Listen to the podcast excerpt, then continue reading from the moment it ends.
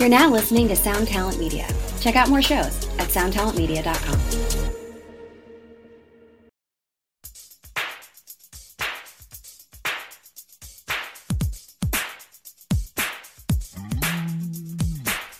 Smithers, turn on the surveillance monitors. Yes, sir. Hmm, it's worse than I thought.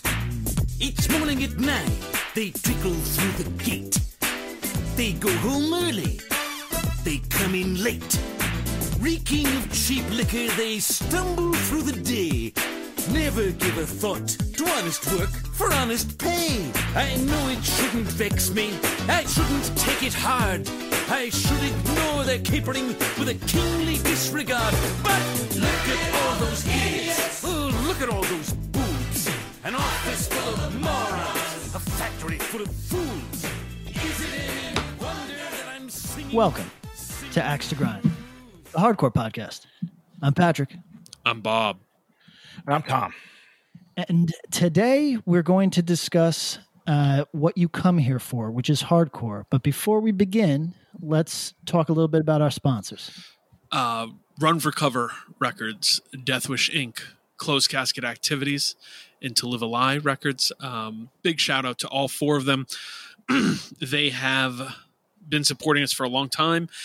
They've stayed supporting us through a weird, turbulent year. And instead of recommending any one record, we're just taking a second to say a giant thank you to all of them and to kind of encourage you to go support them. Um, none of them are in trouble. All of them are doing fine. But it's really important the stuff they do for hardcore, for music in general, etc.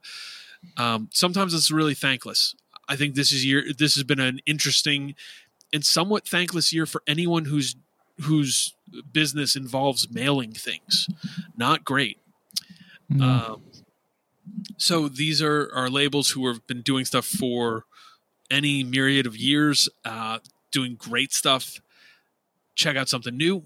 If you haven't gotten anything or there's nothing that's striking your fancy, some of them have gift cards, and uh, that's a very helpful thing to do as well.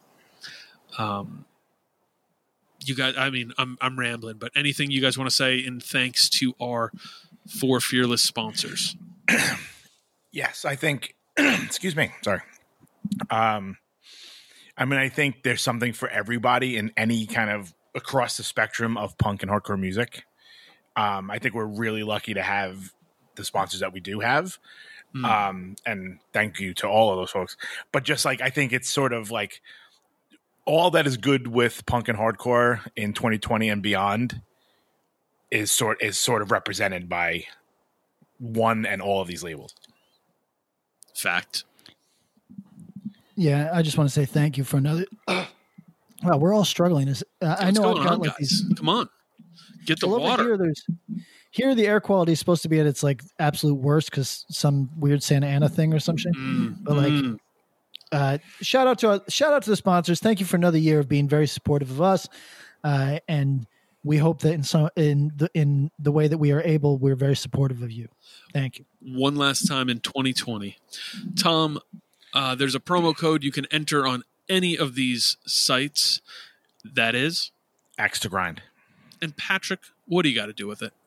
Spell it out. Thank you. Um, you Yeah, know, this weird we- year, uh, dark year, and um, it's terrible to have to say goodbye to people. Tom, uh, I leave the floor to you. I appreciate it. Um, yeah, I mean it's been a pretty tough year for for everyone. Um, but yeah, I- as you've heard us argue for the last eight months or so. Um, but a friend of my, mine and a friend of a lot of probably the listeners and um, a really important part of like New York hardcore, Rich McLoughlin passed away um, the night before or the day before we're recording this. Um, came as a real shock. Um, you know, doesn't matter what happened, quite honestly, but um, he was like an incredibly kind person. Like he's like if you look at you know all the pictures and stuff from like all the inserts and shit, you're like, that is a bad fucking guy. Like that's a tough dude, man. Like, god damn it, like you know, I'm gonna steer clear of that guy. And then you meet him, and he was like legitimately one of the nicest human beings I've ever met. Treated everyone, you know, old, young and old, like you know, still loved hardcore. Treated everybody as a fucking equal. You know, eh, you know, he would have in jokes with Justin and I. Justin would bust his balls about him wearing like jorts and just like we'd have all these like you know and he was just like down for a conversation. And it wasn't you know i think in new york it's not folks aren't always the most um welcoming you know and like and he was always sort of like you know he would treat you like you were long lost pals every time you saw him. And you know i got to see killing time last play in january of, of this year. I mean little did we know um that was the last time i saw um vinny value and the last time i got to see rich so I mean, fuck. I mean, if God know, you know, if we would have known what the hell would have happened in the ensuing months, you know, thing, you know, hopefully we might have acted different or whatever. But um, I just want to say, like, rest in peace to him. You know, love to his family, um, love to his bandmates in Breakdown and in Killing Time, and just like his friends in Hardcore, because like y- you can't find anybody to really have. You know, and uh, a, a bad word to say about the guy, and in, in punk and in hardcore, that's pretty fucking rare. Um, and I think anyone who's had any interaction with him are like, this guy's like the nicest dude in the world. Like, he was an amazing, amazing guy, super talented, super smart, really funny. Um, and we'll miss him terribly. So, thank you. Yeah. Um, thank you, Tom. I mean, if you Uh, heard the bass lines on the break breakdown demo, that's him. I know it's Like, fucking so good. Like, so good. It's it's more important, like you said. You painted out. Uh, you lose a person, you know. Yeah, of course. And- yeah. But boy, I, I didn't know the man, and um, just being a fan of Breakdown and Killing Time, I'm sure Patrick shares the same. It's it's always a shame when you see people leave, especially from a small world like this. So Yeah, Um, young guy too, you know. So be nice to each other. Treat you, you know, look out for each other. This is a really fucking hard year. Next year is not going to be a walk in the park either. So like, check in on your friends. You know, if just you know, you never know. You never know. Yeah. And there's another one coming, uh, guys. Let's uh, let's conduct the normal circus like atmosphere we have. Um, Thank you. The song Yep. plays in my head more than uh, twice a week. Um, so today we're doing Yes. uh, end of a year lists. So we're going to talk about the worst end of year things that happened. Um, Patrick's old band, and Right. uh, that's Mm. that's what this whole exercise is, right? Yeah, Oh, I mean, that's what I prepped. Yeah. I Okay. don't like that. so let's start with the warm demo. It's bad. It's like really bad. It's lukewarm. they did a shirt. This is has to be from the white belt era of Patrick, which is probably the one Tom who submitted some sort of a year end list to Brooklyn Vegan, right? Probably it was like And- I'm above this. Yeah, it was like um, it was like they were desperate to be on three one G. It was a black shirt that I think they only made in youth medium, youth large, and and what they called youth extra large, which was really just small shirts, pink with that like bad font on it. And uh, you know, I don't know, Patrick. Do you remember the shirt? This is a Hans issue. I uh, I can only take so much accountability here. Well, you were kind of, you know, the Spock rock. Um, yo, uh, so we're doing our year end lists. Um, um, uh, do, do, do, uh, for Patrick's, you can just head over to brooklynvegan.com backslash Listen. Patrick dash Kindlon. Listen, here's what I did. I uh, fed them the fake list, and we're getting the real list. Tom, how do you feel about that explanation? I think it's bullshit, but I think um in honor of Rich McLoughlin, that's what I like to call a backtrack. Oh, Because this Listen. motherfucker got caught out there Stretching the truth? stretching the truth, fucking telltale. This motherfucker posted like I have to find out that the guy that we do a podcast with, who we planned on doing the best of 2020 with, I have to find out that when Taylor Young tweets it, like, look, Pat's saying nice things about things. to find out that this fucking schmuck went and did it and chopped us off at the knees. Year you year, guys, year end list behind my back, stretching the Touching truth. the truth. Why can't Look, you listen. keep your mouth shut on brooklynvegan.com? Yeah. you guys act like uh it's- it's like I I'm running around with my guma.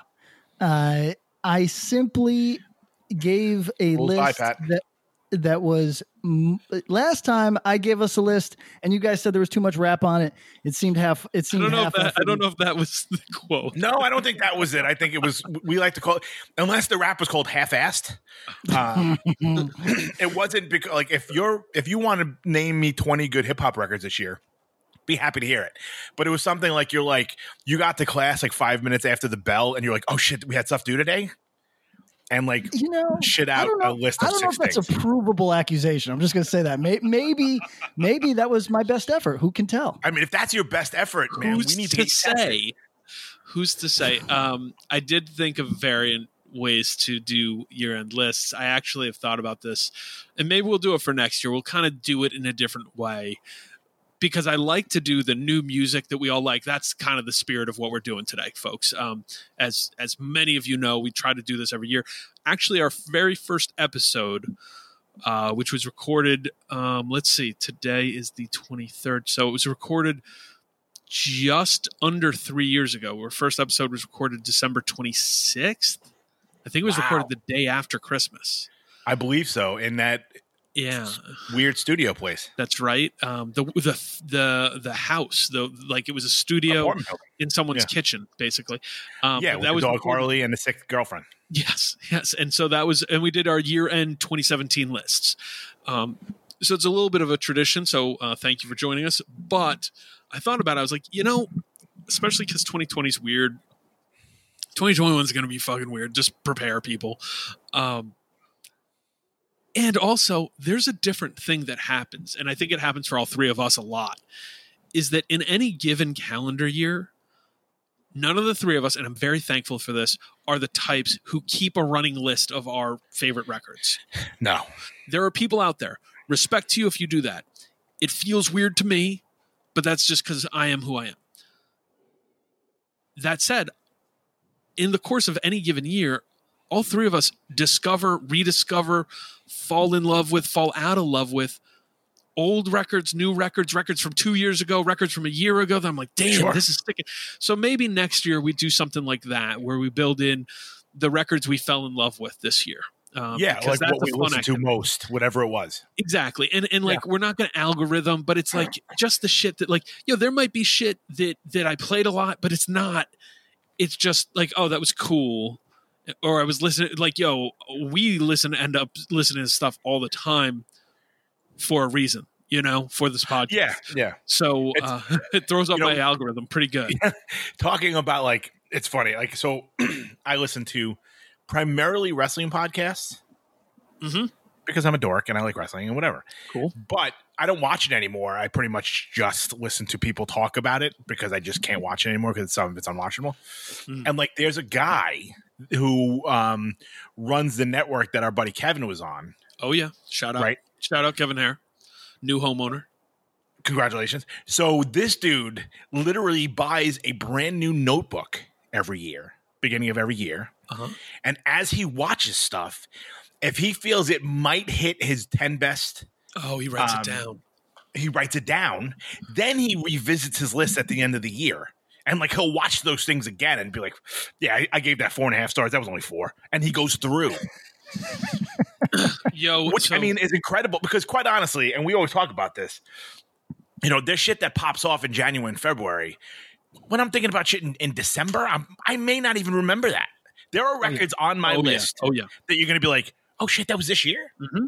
Because it's fun because time is weird, and this year of all times, Mm-hmm. it was fucking even weirder.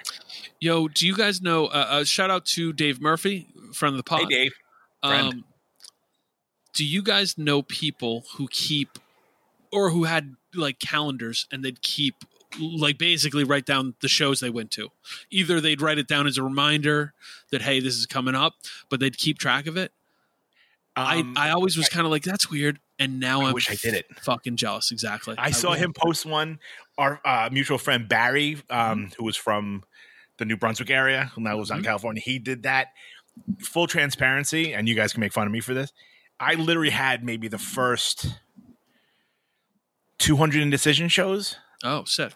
a list of every, Mhm. so literally like the date, where we played, who we Mm-hmm. played with, and here's where it gets real dorky.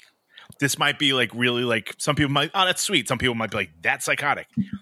So if if the show was good and we got a good reaction, I would bold the date. I like that. I like it. mad I'm for it. dorky. And I found some of them. I actually have the Word document here. I will send you some just for your perusal. Yo, uh, shout out to the yo. That's I know other people in other bands who've done that, and if you are in a band or starting a band, uh, do that. It's cool. Document it is shit. weird. I mean, uh, we've talked about it. If you go to the Cold Cave website, Wes has a very thorough document of all the, I think all the shows he's ever played, Right. Yeah, all the cool. I and mean, stuff. It's it, that shit is cool. I, Yeah. Yes, there are, are dorky elements, but like also, I'm a dude who used to when I was nine playing Tecmo Super Bowl used to keep the records of the seasons I played. So whatever. And think about, you know, we were able to look back and be like, you know, this show in 1982 and it was SSD and Minor Threat and the Necros. Like, it's like, that's kind of cool that you have all this information that you're like, Yes. this is history. We're living history. a- As as corny as that may be, but like you'll be psyched when you're fucking believe me, as an elder statesman. Yeah. You'll be stoked to know, like, remember when we first recorded that like first EP and like so and so brought their GoPro or like filmed it for a little bit? You're, you're gonna be stoked to have that stuff. There was that French guy who was helping him. This guy Pierre and this other dude that I he must have been on meth because he didn't seem to remember anything. We're still on this. Yes, Patrick, um, what is uh, what is something that you have at a point in your life unduly archived or kept track of? I'm assuming it's not a lot, but I, I, I might be surprised. Uh, there is a game called Star Control. It is a uh, computer game that uh, you in- explore a star system, and so you're you're talking about like 200 stars or so, and each one of those has some number of planets in it. Yeah, it's like a And- combination strategy game, one to one ship combat simulator. Exactly. And uh, at one point, I uh, cataloged all the coordinates of the stars that uh, ha- had any sort of resources in their solar systems. It's and fantastic. we're talking about we're talking about pages and pages. yes. I also this one's particularly weird. I also counted the number of uh, location changes in the movie The Thing. Mm, Uh, now, now, somebody's first instinct would be to say that there's no location changes. It all takes place on a, a- a two spots, uh, one ice, uh, one uh, station, and and another uh, compound that burned down, and that's the only locations. But uh, my goal was to see how many times in the film you actually changed rooms or, or Yeah, any sure. type of locale like that, because. Uh, and it's m- way higher than you'd think. It's like 80 times that uh, w- we're in different places. that's fa- well. So so I guess our point is, uh, go in on shit. Y- You like something, fucking dive the well. That said, who would like to start? I think we've done this traditionally where we run down. I think I like that more for this activity than doing roundtable. I'm happy to start if you guys want me to. sure. I'll go last. Mine is um, pretty substantial, so I'll go cool, last. cool, cool. Um, so I have a list. It's not ten. It's more than ten. Uh, Tom, I think you said it prior to recording. We I, sometimes we do countdown. Sometimes sometimes I feel like yo, I have a this was my favorite record of the year moment. Um, this year I don't totally have that feeling though. There's some I feel stronger about than others. So we're not going to do traditional. There's no hierarchy in this. that. Thank you. Right. Um, so, uh, kind of outside of my top 10, um, or the 10 I picked to kind of highlight, I want to give shout outs to the Militarie Gun, My Life is Over single. Um, if that had more songs on it, I guarantee it would have uh, definitely been included because it's a fantastic record. And that's a band I am most excited for their 2021 output. I'm very amped to see where they go uh, Mind Force Swinging Swords, Chopping Lords. Um, it's great. What can I say? I feel like it was a natural extension off Excalibur. It gave me more of something I love. I am so thrilled at the idea of them doing more material. They did that Reign of Terror single this year as well. Um, it's just an incredible band with a lot of room to grow musically, even beyond where they are now. So uh, psyched on that. Uh, the Punitive Damage, We Don't Forget single, three songs. Uh, yo, you're a fast, like very aggressive punk hardcore band. You want to know the way to my heart? Give me three songs that just blast by and leave me going, oh shit, more of that. Um, I think they're from the Northwest, member of Regional Justice Center, some other bands. I think there's part of kind of like a big eclectic group of people doing lots of different music, and I fuck with that. Uh, this is a band who I am hoping to see more from next year as well. The Heavy Discipline, self titled LP, 12 inch, whatever it is, on Painkiller. Uh, awesome. Stompy, hard, hardcore from Pittsburgh. Uh, really liked the 7 inch that came out before, and I think they stepped it up on that. Uh, self Defense did their digital single series. Um, I I th- think I'm openly a fan of Self Defense Family. Uh, Patrick's clearly a friend here, a co-host, co-worker as well. But um, I think the Jesus of Nazareth single they released is really, really high water mark, and it's infrequent that you can recommend a 10 minute long song to people as a hey uh, you should check this out because this might be a good entry point to this band um, but that's what they did and I want to give a big shout out to the Renee Heartfelt discography uh, that 6131 just put out. I think it came out around Black Friday. Uh, that's a band I love. I could talk about a lot. Um, Beautiful job on that too. looks awesome. Yeah, um, yeah. Well deserved. They are a band who is the definition of post hardcore. I was a champion for them then. Um, I am remain a champion for them now. They were criminally underrated. They were probably look, this might sound crazy to people, but there was a time where Quicksand wasn't revered as a god level band. They had they've always had their fans. You know, like let me be very clear. But within hardcore, they were seen as something that wasn't necessarily canonical. Now it feels almost impossible to think of it that way um, because they're so important. And a band like Renee Heartfelt was taking these strings from bands like Samiam, bands like Quicksand, bands like Rival Schools, bands like Failure, and they were doing their own thing with that sound. Uh, I really loved it. I still love it. I think the Renee Heartfelt LP is untouchable, and the EP that came before it's great. You get some bonus tracks, so check that record out. To my favorite records of the year a record I realize we haven't talked about on this podcast, and you know, I, I want to see if you guys have heard it or given it a shot. The End It EP, one way track, Baltimore band. That's actually on my list. Yo, it's fantastic. That band rules. It's it's fantastic, Patrick. I encourage you to check it out. I think it's got a lot of New York. I think it's got a lot of the the Baltimore DNA that's swirled. It is drenched with personality. It's fantastic. It vocally hits points of Bedard, a little Chaka, that kind of thing, but more so just like it's got that depth of voice and then just personality bursting at the seams. So uh, I I love it, and I'm yeah. this is a band musically chops and they rip and they're doing some different stuff musically despite the fact that like I think you can mosh for all their songs, which is a good sign. Um, yeah, there's fast parts. It's like it's it's not beat. It's it's almost like to me it feels like a uh, you know like a kindred spirit to like what like regulate does. Mm, mm-hmm. Like it's got like fast hardcore parts, but it also yep. has like groovy like mosh parts. Yeah, there's there's a lot of there's a lot of rhythm. There's a lot of yeah. groove, and there's also kind of um a little District Nine, a little like it's yeah, fun. it's it's it's it's like married to the 80s NYHC sound, but with plenty of 90s flavor. Um, and then, you know, when I say that, like, there's a lot of bands who've done that.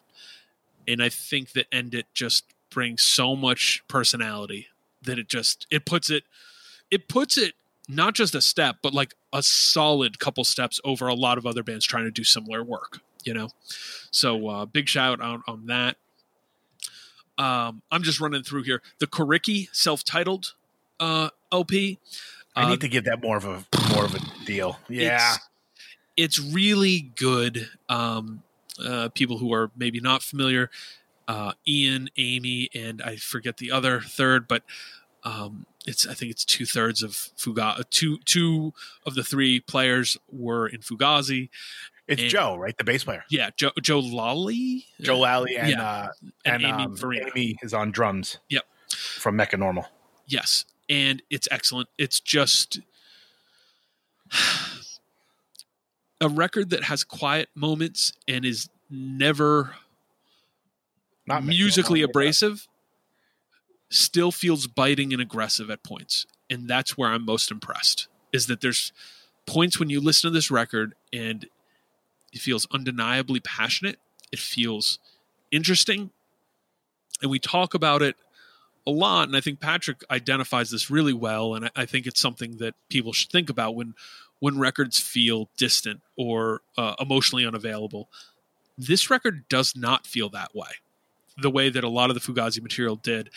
Uh, this record does feel very personal, and um, yeah, it pulls you in. I think it's a fantastic record and very unique.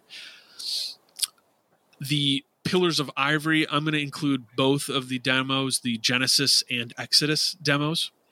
Damn it! uh, you you please speak to it too if you got it on your list. Yeah. But um, the reason this is high, well, higher, you know, whatever. The reason I want to give this more shine is because it's really creative. Um, mixing hardcore and hip hop or sampling or or doing different things with it is no new thing. This is something bands have been doing for uh, you know go, going on 30 years. That said, there's a really unique flavor to this. There's a unique style. I actually think the way Aaron and Jay's vocals uh, intermingle has a really cool texture. I think Yeah. the way they release them, where it's single track on streaming, encourages you to listen to the whole thing. And man, that's just a cool experience. I just I I, I get so much out of that that I, I feel like it's a cool template because it's just like, yo, I'm really You get the full right. Jay's working and puts those beats and the samples and stuff together between songs. If you're like, you know, on to the next song, you if you, you don't hear it for in the, its entirety, Mhm. you know, and it's not like when it, when he first started talking about this, and we were going back and forth about that, and I was like, when I think of that, I think of um, Holy Name. Yep. Yep. Well, like when it was first released, I'm like, I'm like, on CD. It was one track, yeah. oh god i was like fuck you know but i think this totally makes sense because it's kind of like you're listening to like a mixtape show That's right. It's that a happen to be playing hardcore songs in between the rap songs it's it's and and the it's a continuous flow. You're supposed to consume it like that, and that's Right. That's kind of you know I'm not going to say this is it's done with intent, and that kind of thing really excites me creatively, and I, I think that it's just a very exciting creative thing, and and I just encourage that for people, um, just in general. Uh, uh, the chain reaction figurehead LP. Which is our buddies from Belgium. You got that on your list too, PK, uh, Tom? yeah All right yeah cool. Um, let's just. Uh, I mean, so this is Bjorn from Rise and Fall singing. Musically, this is not Rise and Fall. no Musically, more new york more New York, but it's still. There's just not the metal leanings that you get with Rise and Fall, but it still has this kind of like churn to it that I would say like you could be a fan of 2000 era hardcore and really go into this. Or if you're somebody who loved Rise and Fall, you should check this out. Yeah. Or at the same time, like this is hard enough that I think someone who's kind of coming to hardcore from the more metalcore or deathcore side of things, but is finding dribs and drabs of faster stuff that they like, I think this might end up being an interesting entry point for people. Let me continue here. Um, the Dame self-titled LP. Uh, I love this record a lot. If you made me pick one record on my list here that I know I'll be listening to in 10 years, I think that might be it. Um, it is post punk, it is goth ish, it is unexpected and like catchy. It's got moments that remind me of Siouxsie and the Banshees. It's got these like punk flares and eccentricities that like you won't find anywhere else on my list, but I dare you to find them other places in music. Um, it feels really informed by late 70s punk, early 80s kind of goth ish, etc. And then even some of the vocal, like,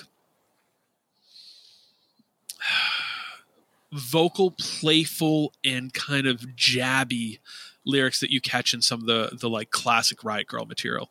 Um, I I love this record, and I think, yeah, yeah. I, if if anything I said seemed interesting, you should listen to it.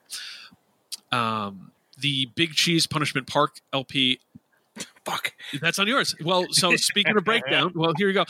I'll keep my mine short and let you go further. No, no, no. That's all. that was Um, fine. This is awesome. Yes.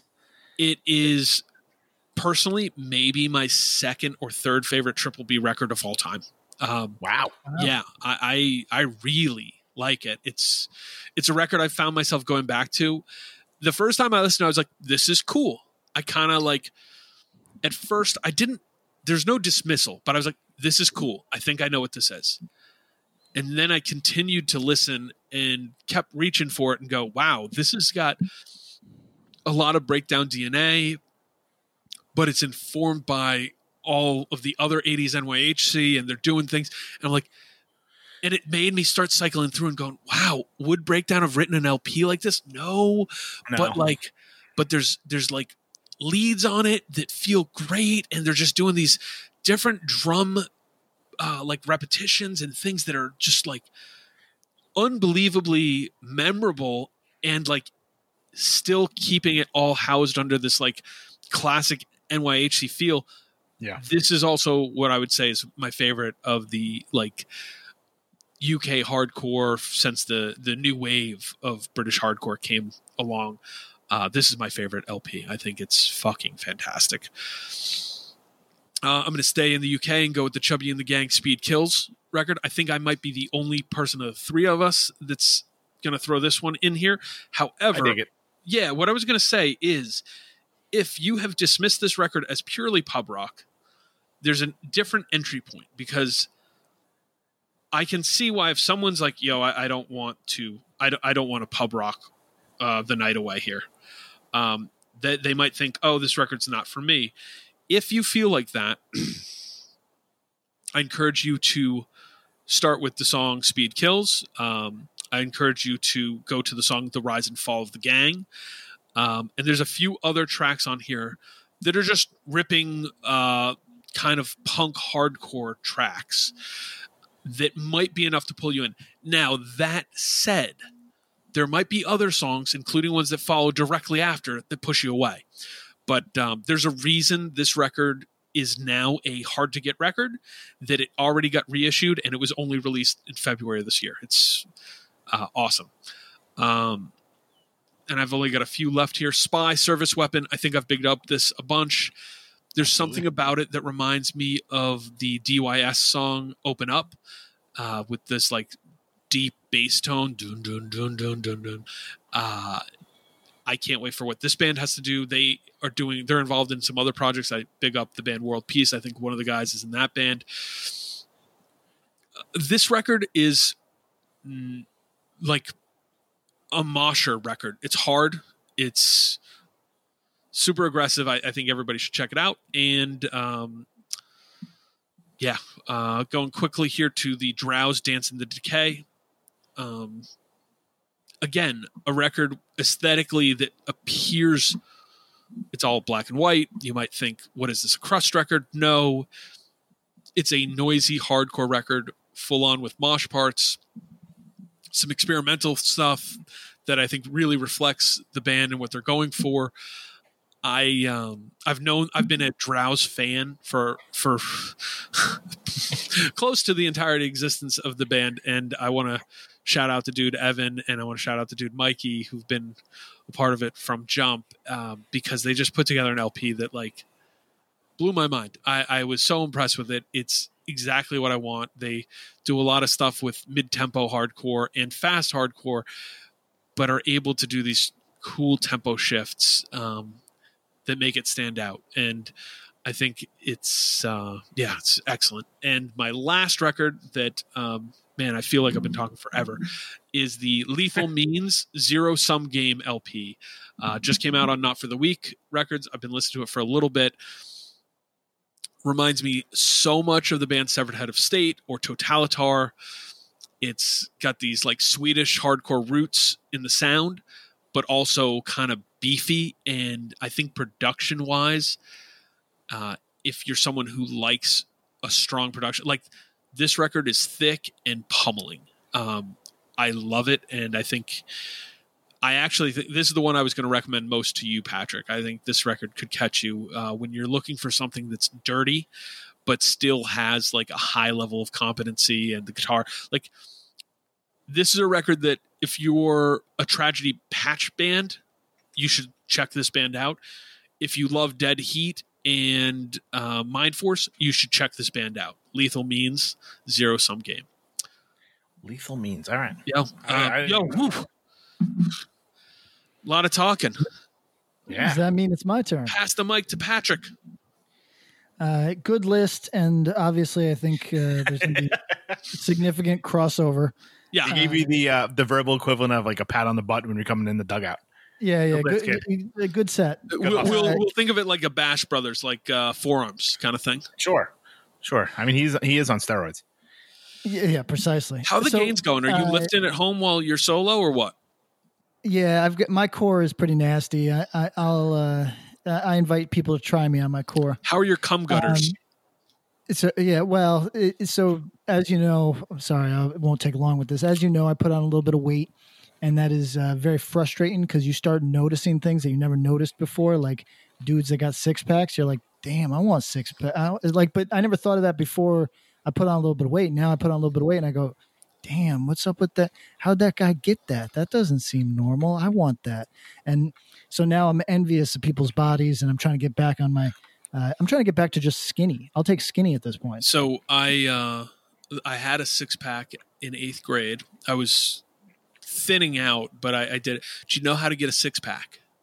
by not eating. Uh, well, don't eat, but also do a thousand sit ups a day in your room. It I think I'll probably just- yeah, it wasn't. I think I'll probably just stream. I don't know how that that just became something that a bunch of eighth graders I knew we were just like, yeah, I did. How many did you do? Uh, nine fifty. Oh, cool. I got to one thousand thirty five. It was like, the fuck is wrong? the nineties were a weird time, folks. All right, PK, kick it. Okay. Uh, so uh, my relationship with music this year was a little strained. Uh, I, I, I was a pretty happy guy, but musically I was more frustrated than I've let on because aside from uh, adding vocals to some older self defense songs and um, some drug church songs, uh, I haven't been able to play, and my relationship with music is kind of frustrated at the moment. So uh, I'm maybe not as open as I'd like to be. so there was a lot of stuff that I appreciated this year, but it didn't. Like when you were talking about, I forget what record it was. Oh, the Dame record. You were talking about the Dame record and, and how it kind of stuck with you. Yes. I was frustrated to hear that because I'm like, yeah, there was records I really liked, but but I, I don't know if I had an emotional response in the way that I wanted. But that's that's me. I'm blocked up. I got uh, Yeah, you gotta you got gotta find something that's gonna lubricate the pipes, buddy. Yeah, I got a, a little enema. Um, but the stuff that I found interesting. Okay, so Pillars of Ivory. Uh, that one's interesting for a lot of reasons, but I think that when we talk about Cold World, uh, for a lot of people, that's just a superior hardcore band, right? Yes. and that's a that's a totally acceptable answer. But it should be noted, and I'm sure they would appreciate us noting, they were trying different things. Just because the core of it was this really pretty meat and potatoes hardcore, uh, isn't to say that they weren't attempting different things like sonically, or, orally, you know what I mean, that sort of thing. And uh, Pillars of Ivory is the first band that I've heard that takes that sort of, hey guys, let's we also love hip hop, and sucked any of the cringe right out since Cold World. You, you know what I mean? Like there's no cringe here, and, and it is uh, very well done. Uh, and I thought it was very interesting. I, I, guess I didn't know that there was a second demo. I don't know if that's what I listened to the other day. I thought I was privy to something that wasn't released, but maybe maybe the joke's on me. Uh, it sounded. I, I'm excited about this band's this project, whatever we're calling this. I'm excited about their future because uh, it's meticulous people doing something well. Uh, and then this one, there is some overlap. I apologize with my Brooklyn vegan list.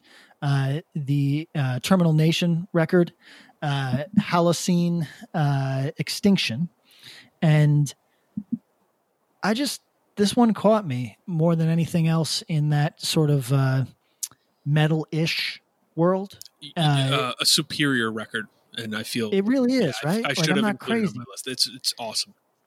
It, it's like it took me it put me on my heels because I didn't expect anything from it. I was I wasn't really even aware of the band before this. I seen the name, you know what I mean. So uh, for me to just put this on as a total like, eh, I'll check it out, and then to be blown away was really satisfying. I thought that I think this is a really great record. Um, I want to give a shout out. So in the, I'm going to lump these two together as far as uh, people's interests. There is a uh, Pain of Truth. Uh, Tom, help me out. Is this did they put out a demo before this or did they go straight to this? I feel like they went straight to this. Okay. So this is uh, no blame, just facts. And in the same breath, I want to say the Reserving Dirt Naps uh, new effort, which is called Another Disaster, both deserve a look from people that in our listenership that that like it hard. You know, um, I think that you guys are whittling away at my list here. Oh, sorry. so uh, I have a beef with the Reserving Dirt Naps record. I think it deserves to sound as good as the Pain of Truth record does. Uh, and I wish that it did. I think that uh, if if not for that, these two could stand neck and neck. But I, I think that these are uh, both for the hard person, the person that wants it hard. Um, then I'm also going to say that a favorite for me uh, of the kind of uh, uh, again unexpected was something that we played on uh, uh, uh, when we do our radio show, our facsimile radio show, mm. WX to grind. Need to do another one soon. who decides? I I really liked this because it took that sort of. Um, I don't even know, like maybe outbreak into trash talk, into in, into that sound of just like frenetic, keep it moving. It's not fast core. It's it's, it's technically not even that fast. Syracuse, just, right? It just keeps it moving. I think Rochester. Rochester, yeah, definitely sorry, Western, Rochester. Yeah, definitely Western uh, New York. Um, but uh, I thought that this did it in a way that when you're good at your instrument, sometimes you can, and we've never heard of your band before. Sometimes we look at you sideways you know like where'd you come from? But uh, th- these guys are really good at their instruments and they play uh, like a a very relentless style of hardcore. It just keeps going. Like so again it's not the fastest it's not the most brutal it's not it's not any of that. It's just keeps it fucking moving every second. So really enjoyed that. That's self-titled. Uh in the list of things that I checked out because friends were involved and then was really shocked was that soothing record, five songs, really, which is uh, our friends from uh, the Northwest. When I see the when I see the term blackened hardcore, I, what's your response to, to, to that genre? Mm, dark core. Okay, Tom, you got a good affiliation or a bad affiliation? Um I think it it it could go it could go either way. It could actually either be really good or be bupkis. It, there's no yeah. middle ground. I agreed. And uh, so well put. black and hardcore, sort of holy terror, all that stuff. I have a negative view of. I I thought it got pretty tired pretty quick. I thought that the influences were all the same and they were too apparent. And I just I I got bummed out on that genre before it even started, right? And so when I saw that my friends were playing something described as blackened hardcore, I was like, oh no, am I gonna have to am I gonna have to good set these dudes? You know what I mean? Like, am I gonna have to dodge them after they get off the stage and be like, mm. uh, I I was really shocked by this. This is uh and I shouldn't be because it's talented people and all that, but it's it takes the corniness of blackened hardcore and turns that knob straight to zero and it, it is just kind of um you could lo- you could like something like rise and fall and get with this. You know what i mean? You could any era of integrity you could get with this. Um you could even like let's say that you like something like backtrack but you uh you also like metal vocals you like metal this could be for you. I i was really impressed by this in a way that i didn't anticipate. I felt guilty actually. I should probably send some text being like sorry it took me half a year to listen to your record guys. Um but i really like that uh the Militarie Gun record is Did you Bob name the band? soothing is the name of the band Oh, I didn't catch you say that. I, I heard you go on. I thought you were like burying the lead, and you were like, "And this band is called Integrity" or whatever. Like, like, Well, this dude saying? and, and for anybody that missed it, and this band is called Soothing. Uh, the record is called Five Songs. Um, and uh, the Militarie Gun record, I, I was impressed with it uh, for the same reasons that uh, Bob was impressed with the with the Kaliki. Kalik is it? It's not Kaliki. It's Correct. Coriky. Um, what a terrible fucking name, man. I, Yeah. I can't even fuck with this band. I, I hate that fucking name. Um, so I fuck with this for the same reason that Bob fucks with that, which is, oh, this is well done, and it's not. It, it it's it's open and, and it's honest and it's and, it's attempting to reach me, and this is no diss to the shit like Pile or or uh, uh, uh, what is it? Uh, I, I, I, IDLES or is that the other one? Uh, There's all these bands that people tell me to see. They every year they're like, "Yo, you got to check this out." It's uh, you know what I mean. IDLES like, is the band from the UK that everyone's like the greatest live experience, and then you watch, you're like, "Oh, this is." I didn't get it. Oh, see, so here's my thing. Like You that like kind Pile? of um, that like punk inspired indie. I, yes. I never connect with it, like No. ever, because and and not to be a dick, but I think it's because it, it might just be because because I'm an actual punk. It might be that reason, Right. So and like, it's, shit's fake. yeah, and I'm never. I'm just like, and I want to like all these bands. You know what I mean? Because No, you don't. people tell me they're cool people. People tell me that the, like I listen to the music, it hits my ears. I like it fine, but there's this there's this disconnect that I don't I can't explain, and um, and it, honestly, it's what some people are seeking, no doubt. You know what I mean? So and with the right band, with the right framing, you know, like, yo, I would, I would say that Lungfish at times feels deeply honest and personal and raw, and at other times feels arm's length. there you go. But and, that, but that's an, exactly right. That's like the relationship that some people have with Fugazi, where I think it's arm's length. There's other people that cried at Fugazi shows. Do, you- do you know what I oh, mean? So Oh, so it, it it's a matter certainly it's a matter of perspective but there's all these bands that do punk inspired indie that or- noise inspired noise rock inspired indie that just never connect. And Militarie Gun is is as close as i've gotten in a number of years and i'm i'm happy for that. So I, i'm curious what they do next. Bob's right. It's not enough it's not enough content to fucking really draw a conclusion about but I'm happy for that. And then uh, the last one from my top of the head list, and I'm sure other things will occur to me just as the the uh, uh, uh, uh, Mind Force uh, record that totally missed my list, but now that you've said it, totally makes my list. Um, it, the last one is uh, this Vatican Shadow record, which is not at all a punk or hardcore record. However, it seems to have significant overlap with the metal world and fandom and that. And uh, this, for people that don't know, Vatican Shadow is like it's like Muslimgauze in the respect that it's a one person project that's prolific and often has like like a really um, dedicated theme to releases, or or, or in the case of Muslimgauze, a whole career, and uh, everything about this. It, it's a fascinating study for people that don't know what this is. If you put it on somewhere, nobody would have a problem with it, but there'd be people that would really love it, but nobody would have a problem with it.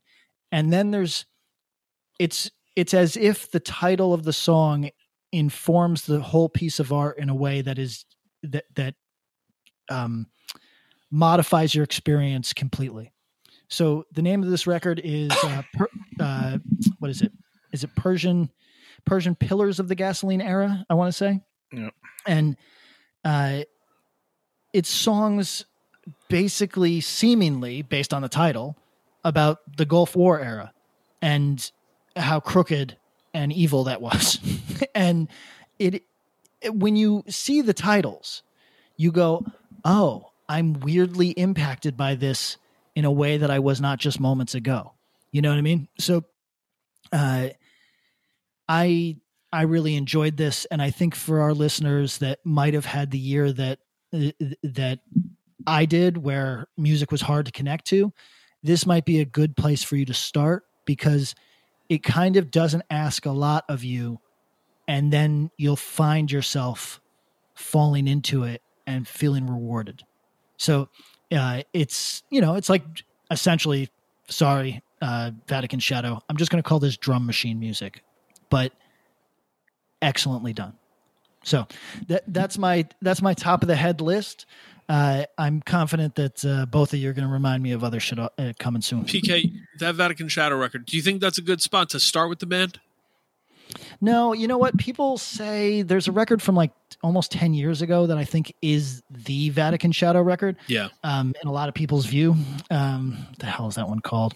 Um, but but this, like I said, there's nobody that would beef this. Like you could put it on and people just go, "What is this?" You know what I mean? Like, oh, uh, "Death is Unity with God." I think is the one from 2014 that a lot of people would say, Start "Yeah, here. check that out." Okay. yeah, yeah i think that's but i'm no expert in this sort of music like i just find I, I just find this type of thing which is uh highly focused but you'd never know if you didn't look into it you, you know what i mean like I, I think that that's so there's something very rewarding about that and you don't have to be a total snob mm. to get that That's you know? 100% the reason I asked because I think that sometimes this can feel daunting, even to people who are in a hardcore. And by the way, if you're in a hardcore, welcome to the most difficult style of music outside of maybe three adjacent things to get into. But I think sometimes people feel daunted and like, where do I start?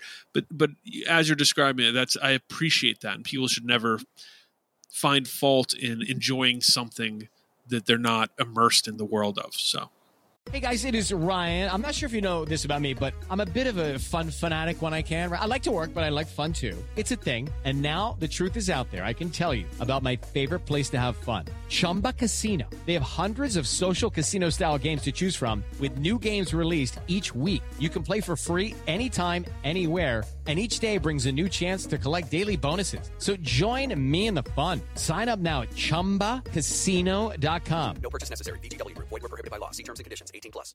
Hey, this is Dewey Halpus, host of Pure Pleasure on the Sound Talent Media Podcast Network. Join me each week as I explore another long form conversation with one of your favorite musicians, actors, comedians, or creatives. From Chino Moreno of the Deftones, John Gourley of Portugal the Man, to Fat Mike from NoFX and Ian MacKaye from Fugazi and Minor Threat, we go all over the map. From Fallout Boy to Slayer, Pure Pleasure has it all. Check us out now on Sound Talent Media. Hey, what's up? My name's Lurk, and I'm the host of Lambgoat's Van Flip podcast. Every week, I have in depth conversations with bands from all over the scene, big and small. We also like to keep our finger on the pulse and showcase up and coming bands on the show as well. So come check out Lambgoat's Van Flip podcast. Oh no! Uh, listen, that's the thing that uh, if you ever, people are going to catch us out there. Like the people are going to catch us occasionally, like copping an attitude about subgenres that I do it all the time. You know what I mean? And we try to pull back from it a little bit because, you know, the function of this podcast is to get you into shit that you enjoy, regardless of how we feel about it. You know what I'm saying? So if there's, I never want anything to come off as unapproachable because it's in whatever capacity this is a job. It's partly my job to to make it so that you feel like oh that's something I want to explore without feeling as Bob I think is is trying to underline here without feeling you have to be a fucking studied expert in something to enjoy it. That's right. So like in the same way that you enjoy fucking going down to the basketball court and playing with your friends and you got no intention of fucking playing in the NBA, you can also dip your toes into fastcore. You know, I mean, you can you, you can like a little light industrial, like it's it's fucking fine, yeah, homie. feel your way around in the dark. You grab something you like. That's okay sometimes. Yeah, Oof. On that note, Tom, You know, I, I'm in the dark. When I'm going to reach around and grab some stuff. Hong Kong. Yeah, Uh, wow. we're getting. All right, we got to have the circus vibe. um, my list is um pretty substantial. This is in, in no kind of order, in no sort of hierarchy. This is just like I went through all the stuff that I listened to this year, and this is a lot of stuff that I really liked. Um, that I think if you haven't given a chance to, um, you should. Um, these, you know, some of these are my favorite records of the year. Some of them are records that I thought were good, you know, or very good that I maybe I re- I listened to twice. Full trend, you know. Um, but this is stuff that I listened to over the over the course of what I think is 2020. Um, For all And, you you can know, tell, right? for all I can remember. Um, like I said, no order. So, um, initiate uh, Lavender, the EP out on Triple B. Um, really, really enjoyed that record. Uh, I love, you know, t- the newest Touche is probably my favorite. Touché Amoré uh, Lament. That's probably my favorite record of theirs. Tom, can I ask you a que- can I ask you a question about that? Yes. Um, so these th- this fell into stuff that I listened to really late in in its time out. I listened to it recently for the first time straight through, and is it a little too approachable? Do you think? Like, I mean, I- it might be, and that's why I like it. okay, because I I found myself. And this might just be where my head is at, but I've seen Touche rip. You know what I mean? Like really, like play aggressive, and I kind of wanted that on this record, and it's way more approachable than I thought. It's like, I mean, our our, our listeners should check it out because it's not going to harm you. It's like it's a it's a wholly approachable record that you aren't like you might like it, you might not like it, but you can certainly give it a go. But I found myself being like, yo, I want one like heavy leaning record out of these dudes before they like become like older band guys, you know? So I mean, still I, young. I, I don't know, it, but apparently the approachability worked for you. Go on. Sorry. Yeah, no, I quite liked it. I mean, I you know, it's funny. Like, I think it's it's their probably their least approachable record lyrically. That might be true. Yeah. um, but it's definitely poppier. I would say. I think it's Then there are other impressive to have written. This is their fifth LP, I believe we determined, I think so. Yeah. and um, yeah, fifth. Uh, to have a record that I think would serve as a very solid entry point, and we've been told this by listeners of this podcast. Um, hey, I listened to that latest Touche record, Lament, and now I love this band. Uh, it's a fantastic entryway, and to say you did that with your fifth LP uh, over a decade into being a band is really like amazing, impressive. Agreed. Absolutely. And I mean, I think I'd be really curious. You know, and we'll see. Hopefully, in 2021, like this year, probably would have been really off the hook for them off this record because I think this kind of got them outside their usual circle. Yeah, Um, and I think, uh, quite honestly, eh, you know, bands ebb and flow and all this sort of stuff. And and you know, I think we've talked about that before. That like they might have hit like kind of like a kind of a uh, you know they were on the plane. You know, P L A I N. Like they were sort of like, Mhm. "All right, we're we're doing well. Yeah. doing better than most. But they haven't really made any kind of upward trajectory in a while. And I think this record was going to be there or will be there you know, kind of them starting their trajectory back up and not just kind of, you know, doing as well as they usually do. You know what I mean? I think this would have been like a big, big, big record for them. Mm. You know what I mean? I mean, Yeah, even I at their kind of like, we've hit like a fucking, you know, we- we're just, we've hit the horizon and we're just doing great. I think this would have been like even a step up from that, Gotcha. um, if I explained that correctly. um, uh, next, uh, Chew, Chew from uh, Chicago, in due time, seven inch, awesome, angry, ripping, straight hardcore. Fucking love it. Um, Pillars of Ivory, Genesis, and the Exodus demos. Um, I think they're coming out um, in a combined way soon, Yeah. sometime in 2021. Um, Mind Force, Swinging Swords, Chopping Lords. Fucking, what can you say? Um, the MVPs. Um, Drain, California Cursed. One of the more fun records of the year. Really good record. That's done Fucking that I think has done well and has grown the band in in a way that the three of us would sit around the table looking at each other, hands in the air, like, wait, what, huh? If this band had put this record out and then been able to tour, because they're we know they're lit live. Like they are Insane. like balls of energy exploding. Um yeah. Hopefully they come out the gates hard when they can. Yeah, and I think they will. And imagine like, you know, imagine your first tour on a record is a record that's been out for a year and a half. Yeah, that's weird. You know what I'm saying? Like it's going to be like you guys played two shows on this, or if that, because I think we tried to figure it out. I think they played that backyard show where they filmed the video as their only show. They might have played one or two others, but like they didn't do any kind of, you know, any kind of touring. I wonder what that's going to be like. Is it going to be after a year and a half? This record is going to be, you know, they went from playing in front of 100 kids everywhere to fucking 400 kids everywhere. You have no idea. Right. No idea. That's like true. everyone knows the words. That's Because- true. You know, because it's been out that long. It's pretty unheard of to me. Um, also from Chicago, um, Buggin, uh, the Buggin Out record that uh, n- uh, Numerality Zine put out. They had to change their name because of some legal bullshit. Um, really, really good, fucking straight ahead hardcore. Really enjoy it. Um, record that I I was shocked that Bob didn't mention. Somerset Thrower, Paint My Memory No, very good record. Yeah. great record. Um, not just saying that because I'm on it, but um, I think like you know, I think once they start playing shows, and I think this this record has kind of done wonders for the band, and I think you know a, a lot of folks are talking about them. You know, the record before this was great as well, but this really is kind of getting in front of people. So they I think, stepped uh, up in a really cool way with this record, and it's yeah, uh, it sounds fantastic, and I think you know, be, the, being a triple B and all this sort of stuff. I think you know they're really kind of in front of you know people that had never heard them before. Like this is, I mean, I can't tell you how many friends of mine are like that fucking summit. That, I'm like, yeah, they've been around, dude. Like they've been around for probably four or five years.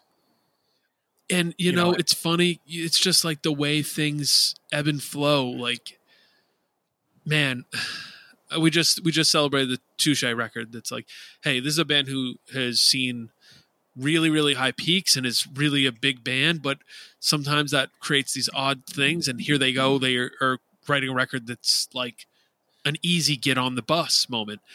Yeah, And then there's a band like Somerset who's like been around, been putting out really good music, but here's their their chance at having been a band, I don't know, three, four, five years, whatever it is, and getting a chance to like introduce themselves to people. It's it's awesome the way this stuff all works. yeah. So yeah, I mean that record's great. Um, also from Long Island, the fight, endless noise. Mm, I think it's an. E- I can't really tell if it's an EP or an LP. It's 12 inch. Um, because the songs Twelve are, inch EP. Yeah, I think they at this point it's like did they did they call it an LP? Do they call it an it's it's an EP. I think they they distinguished it as such. Yeah, because there's a lot of songs on it, but it's fat. I mean, whatever. I think that's awesome. I think if you like fast punk, Mhm. um, I think you'd really fucking enjoy it. Um, that uh, Mil-Spec World House, Mm, really good record. I thought it was a cool record. You know what I mean? I think um, the totality of like the art, like the kind of artistry of it, to me was the most impressive. yeah, yeah. It's I mean, Record's good, and the music's cool. Like it's good. yeah. but I think they put so much thought into it that it took it up another notch. Yeah, like in the same way as it's the same thing. The the Pillars of Ivory demos, you know, Genesis, Exodus, the single track, etc.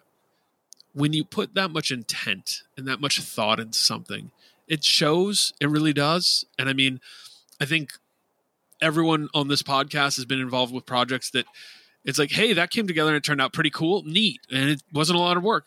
And then there's other projects where it's like, oh, let's just get this out, and you're like, mm, wish wish I'd spent some time doing that more. And then there's things that's like, hey, I'm gonna, this is what I want it to be like, and you put in the time and intent and thought, and the Mil-Spec record's a huge example of that. And I, I think, yeah, exactly, uh, echo the sentiments. Very, very. Yeah, I well mean, it feels like very mature, like a mature hardcore record. absolutely. You know what I mean? And you don't always get that, and that's fine. I mean, that's cool too. Like you know, um, Gulch Impenetrable Cerebral Cerebral Fortress. Um, the, the big. I mean, looking at this list, biggest record of the year. Um, I mean, you, you haven't seen the I mean, of my list, but like, it, it's i mean in the hardcore world it it's hard to get Yeah. bigger yeah you know what I mean? Like the most buzzed about, fucking hyped record. Um, I mean, they have like I I was listening to it today. Like they have some like for a band that is this um kind of a- abrasive and like you know like the amount of people that listen to this on a monthly basis kind of incredible oh oh yes like you know 50,000 a month something like that not shabby like something pretty wild Mm. Um, but yeah, I mean, I think this is this is you know probably I would say probably along with the Mil-Spec the most talked about record of the year. yeah i think that's fair to say Um, as we spoke about before, Chain Reaction Figurehead. If you like mid to late '80s New York hardcore with kind of like with a you know with through a Belgian lens almost. true Um, yeah yo i think you know I mean? yeah no i mean i think that shows that's that's kind of why i was trying to uh um stumble through was this idea like you can tell these dudes were weaned on various metallic hardcore Right. but they're not trying to do that here per se but they're also not shying away from their roots which is really Right. cool. And it lends to it like what they're trying to do. and it gives it its Yeah, own so it- unique flavor you know what i mean that's exactly. i think that's really cool Yeah, absolutely. So yeah, chain reaction figurehead. Um, I, I Pat, with- this is on his Brooklyn vegan thing, but he didn't mention it on this one, so I'm going to. we're going to do a, at the end of this episode please stay tuned because we're going to do a dramatic table reading of Br- pat's brooklyn vegan entry Oh boy, we'll each just play different characters you know playing a character. Um, Colonial Wound, the that one sided 12 inch. I think it's I think it's untitled. Um, I think it came out in 2019, but it got a vinyl release in 2020, so I'm counting it. Boom. I think it's fucking awesome. If you like fucking Turmoil or Dead Guy or Kiss Goodbye or anything of that ilk, um, this is incredibly well done. Uh, Big Cheese Punishment Park again, mid to late '90s New York hardcore, but through through a UK lens. Pretty fucking cool. Um, one of the records I listen to the most. Not a record yet per se, Mm. but hopefully it will be. The um, Skinhead demo seven inch record, whatever it's called, Skinhead Skinhead. yeah that's that's right up there in um in talked about though it was brief and i think as i said like it's just really good like like it just So much fun. It's just like like horrifying and fun at the same time. again it's really it's, personality that's belie- like oozing out of the oars oozing out of absolutely, the yeah. pores yeah. I Like the got- charisma. I got a message today from a uh, a friend who, in conversation with another friend, uh, was talking about this record and said, you know, they're talking about how they enjoy this record, whatever. And then he said, "This was okay. This was uh, this was a commentary from someone that we're all friends with, who is um, not known for being hard." And he says, I love it because I cannot connect with it at all, but find it hilarious and really hard. And then it's the two of them going back and forth on how it's really good. And then somebody says, uh, the lyrics are like Pat Kindlon's skinhead alter ego.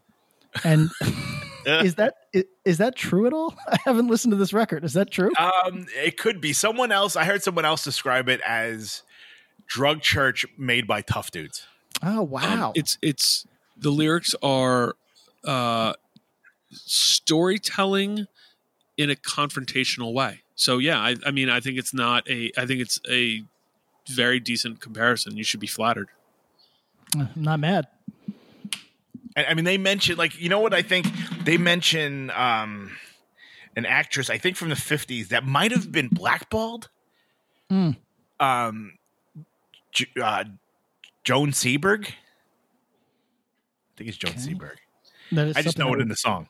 That was something Um, I would it- do. It's something alone, like it's like something that you would do. You like mention this random. Like I had to Google it to figure out who the fuck it was. It but I'm like, once you read, like, oh, because it's making fun of somebody for dressing like, you know, you used to be a goth, now like you dress like this woman.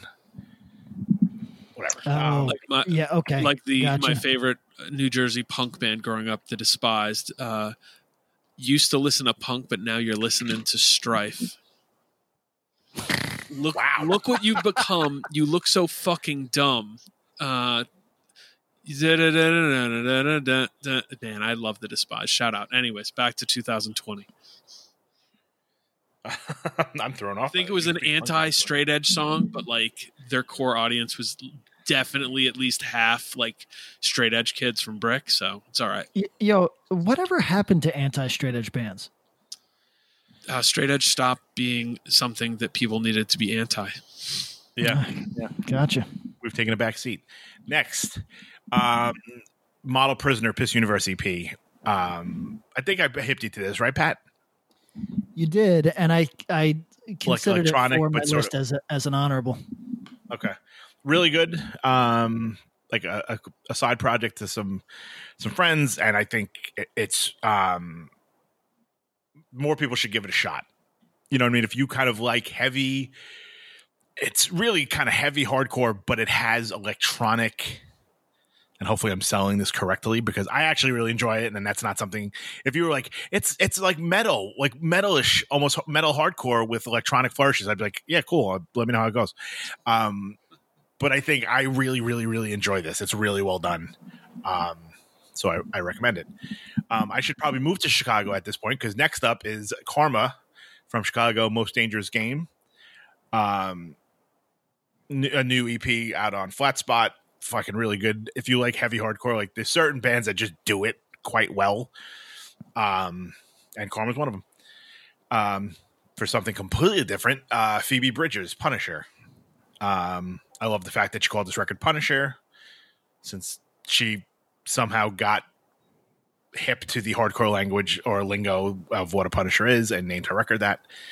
Um, then she made. Did anyone see the post about her? Like she made like um like holiday sweaters. Did anyone see this? Yes. People got big mad. Patrick's What's the problem? the- her tweet was if you are a straight edge adult Disney pass holder, boy do I have a sweater for you.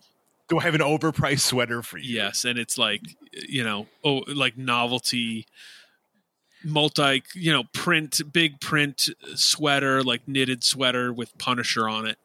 Um, Right. Like those shitty, like, it's actually not a sweater. It's a crappy, it's like a sweatshirt that's like printed on to look like a sweater. You know what I mean? Yeah. Like how bands do these days. But like, I, I think quite this is a people- real sweater, though, isn't it? Oh, really? Yeah. Oh, then even, I don't know. I didn't think so. Because I've seen those, like, Slayer makes them, and, and then you get it, and you're like, oh, this is just a print on a. No, yeah, I, the Descendents did that uh, some years ago, and I Yes. disowned them. Um, I uh, nope, this is a real sweater. Well, all right. How much is it? Uh, let's see, Phoebe Bridgers store store.phoebefuckingbridgers.com. uh, Yeah. seventy-five dollars, which uh, tracks. That is the right price. Um, Okay. All right. It's, it is overpriced. Shout out Phoebe Bridgers. We should have you on as a guest. I would love to. She was on my 2017 list, so full circle. There we go. Uh, Um, r- real quick, I just Yeah. want to say that uh, Mutual say she's a lovely f- girl. I don't know. Whatever. Yeah. no, yeah, no, right. no. I, s- I was behind her in, at Star at Star I got nothing Blue. to say. But I, I- honestly, I, do, I don't know what she looks like or what her music sounds like. Um, I just want to say that Jean Seberg uh, is from That's what it is. Marshalltown, Iowa, and they have a Jean Seberg International Film Festival there. Did you Uh, Google her? I just Wikipedia'd her. Um, and she had a very fraught life of being harassed by the uh, U.S. government. Um, but uh, I also want to say, if anybody was actually mad at that, Tom, we got to get their names into an Excel sheet of some kind. That that is the most loserish thing. Everybody, this is 2021 energy now. You're not mad at anything. Shut the fuck up about that. You're mad at a tweet. Yo, What- ev- everything is a bit. If you're mad at the bit, you've now become a bit. Part of the bit, Yes, right? You, Yeah. you are the worst. Yeah. Stop. I mean, I sent it to a friend of mine who is straight edge, and she is a season pass holder, and she thought it was funny. Yeah. And then, like, Yes. someone else, a good friend of mine, was like, "Yo, is she making fun of us?" And I'm like, "I don't know. I don't have a fucking a year a season pass, bro." Um, but she, and I was like, "They're like, is she straight edge?" And I was like, "She might be. I have no fucking idea." Yeah. I just think her music's also, great. what am I above being made fun of? You know what I'm saying? Like, shut the fuck up, everybody. Laugh. Yeah. True. I mean, her her Instagram handle is called fake nudes, Yeah, it's good. She's and her Twitter clearly has a is millennial falcon.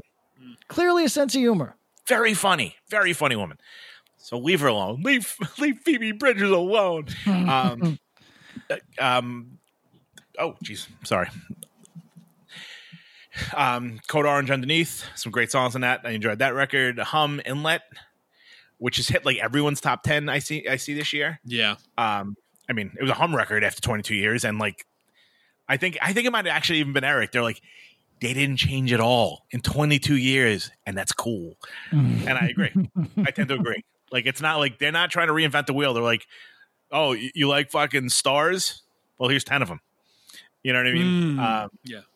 like, no, no reason to like, you know, reinvent the wheel. Um, excuse me one second. Uh, um, again, uh, end it one way track. Yeah. Um, Killer record.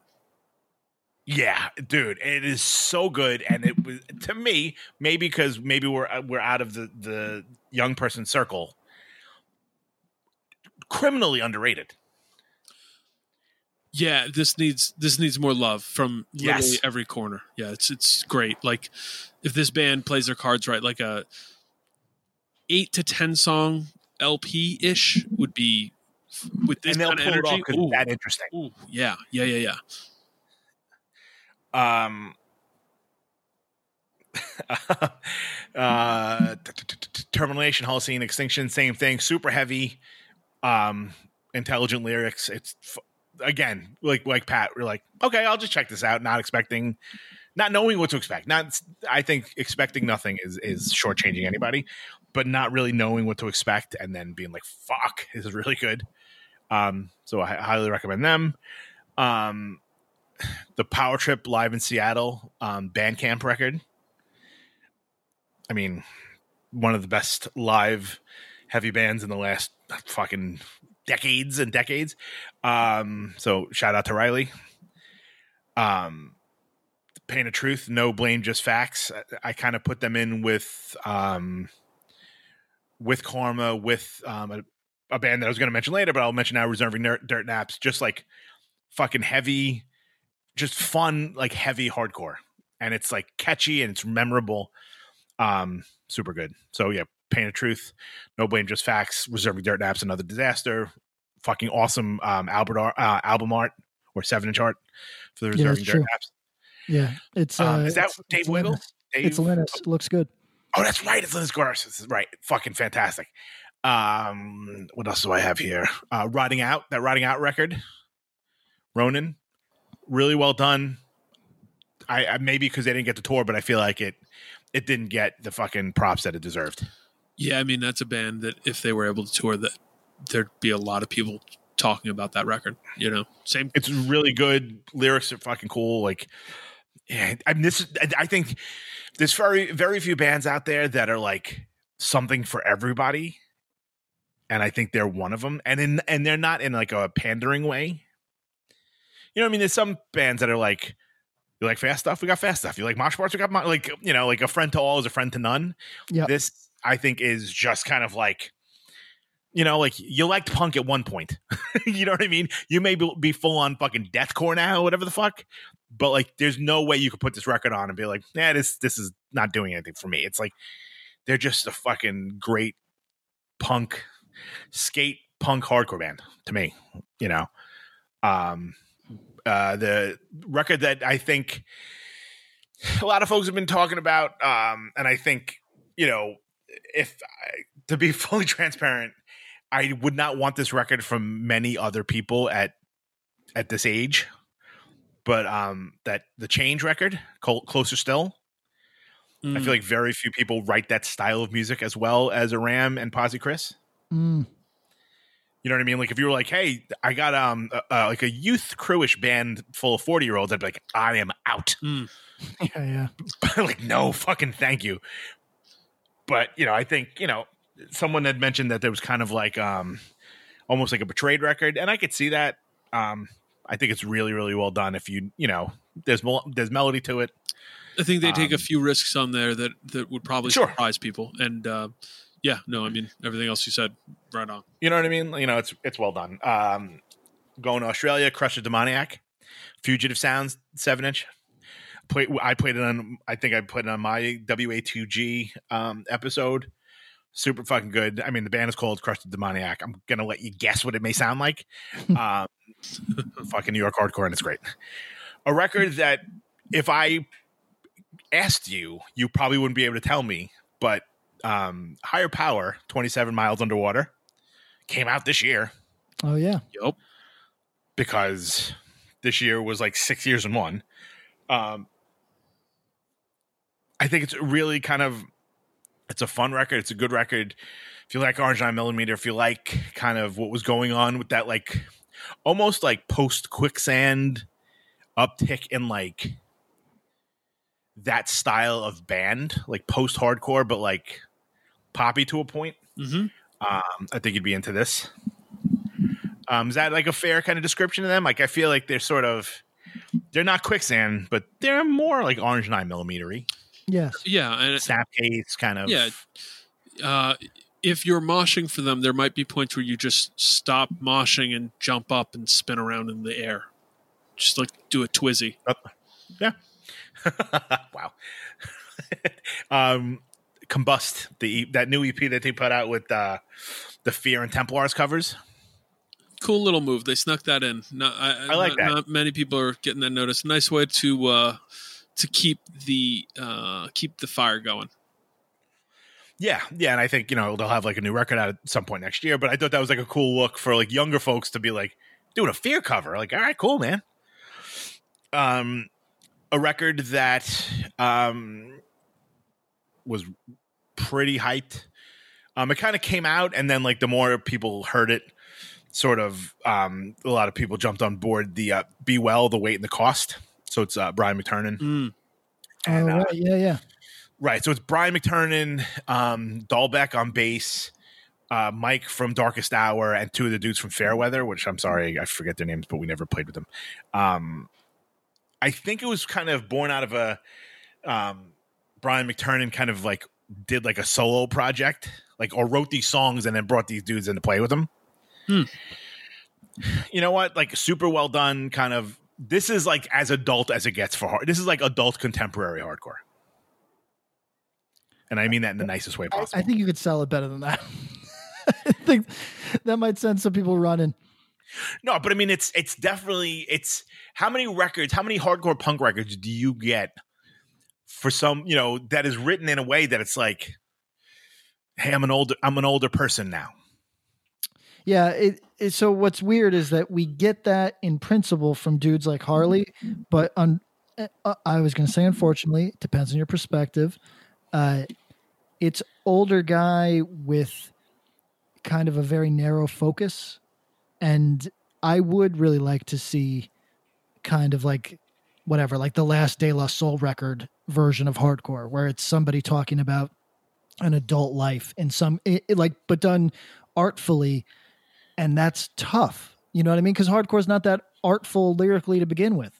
So Right, right. trying to do like uh, you know like I, I mean to be honest i know this sounds crazy i think slumlords actually comes the closest so, so Uh, Drunk at the Youth of Today reunion. Yeah, Isn't there something Like- a song about walking the dog? I mean, normal human being shit that you might find yourself doing as an adult. Today, I found out fell down a hole of Slumlord's hole.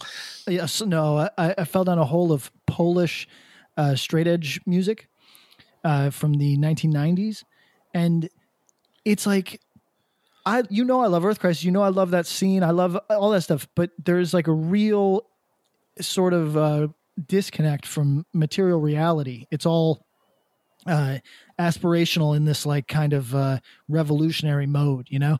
And it would be interesting if people. I mean, breakdown's a good example too. Like just very granular, very tactile life experience talk from somebody that has life experience would be an interesting place for hardcore if it was done right. Right. Sure. I was just trying to, I was blanking. I was some band that put out some stuff that was like writing in kind of like uh that sort of mindset. I can't think of who it is. Um, but what- oh, what's the guy? Fuck. Singer songwriter wrote like his last record was written while he knew he had terminal cancer. Not that this is the same, obviously. Oh, um, uh, Keep cherry. in your heart yeah? for a while. Uh, uh, no, not cherry. Uh, chestnut. Right? No, not Vic Chesnutt. Um, Um, people, are, some people, like five people, are yelling at their Yep. Yep. their iPod. um, uh, Warren Zevon, Oh, yeah. sure. and like kind of to be able to have that like forethought, you know, like we even talked about it with like that last like Bane record. Even it's kind of like knowing that you're like you know like that's an adult kind of internal conversation to have, like knowing when the end is near. it's it's a tough you know it's tough because hardcore is a youth focused music generally speaking but here we are and there's a lot of people who are not youths involved now and still active and trying to do things and how do you navigate that? And you know is it like you can sing about stuff that is real to you but you couch it in a way that's more ambiguous but some people can do that well and some people can't and you know where do you mix it like jeff perlin don't give a fuck he's he's writing about like how annoying it is that he has to go walk his dog you know like you know, um and no I, I'd be curious though. yeah i, I like- just think it's a weird it's it's interesting and it's yeah like what you both are saying it would be interesting to see people doing that and uh doing it well with a very clear voice of like i'm I mean McTernan's an example like he's an interesting lyricist but he's when it comes down to it he he speaks very plainly in a lot of his songs you know going back to battery you know Right, right, right. I mean, I'd be curious, like, what the reception would be from a younger person. Like, you know, eh, eh, would you rather you have somebody who's 15 years old and you writing something f- like that are that's relevant to your in, like direct interest, or would you rather like hear someone sing the, about their current experience? You know, you know, and to kind of inform your you know your path forward it depends on the framing, right? Like, will it come off like this is interesting and I'm seeing their perspective and through time, or will it be, "LOL, Dad, cool. I don't, I don't right, care right. about mortgages. I'm 20, you know." Um, and it could be both. You know, it honestly, there's going to be people who take it one way, and there's going to be people who, uh, there's going to be young people who see it and are intrigued or curious or think about it in a deep way and there's going to be others who go fuck off geezer you know and that's okay wants that's all yeah. right Yeah. Um, okay, boomer. Um, exactly staying in New York, uh, Perfect World War, War Culture. Um, it's out digitally now. It'll be out on a, um, a record next year on LDB. Super, you know, well done, well played, like New York hardcore. If you like New York hardcore, you'll like this.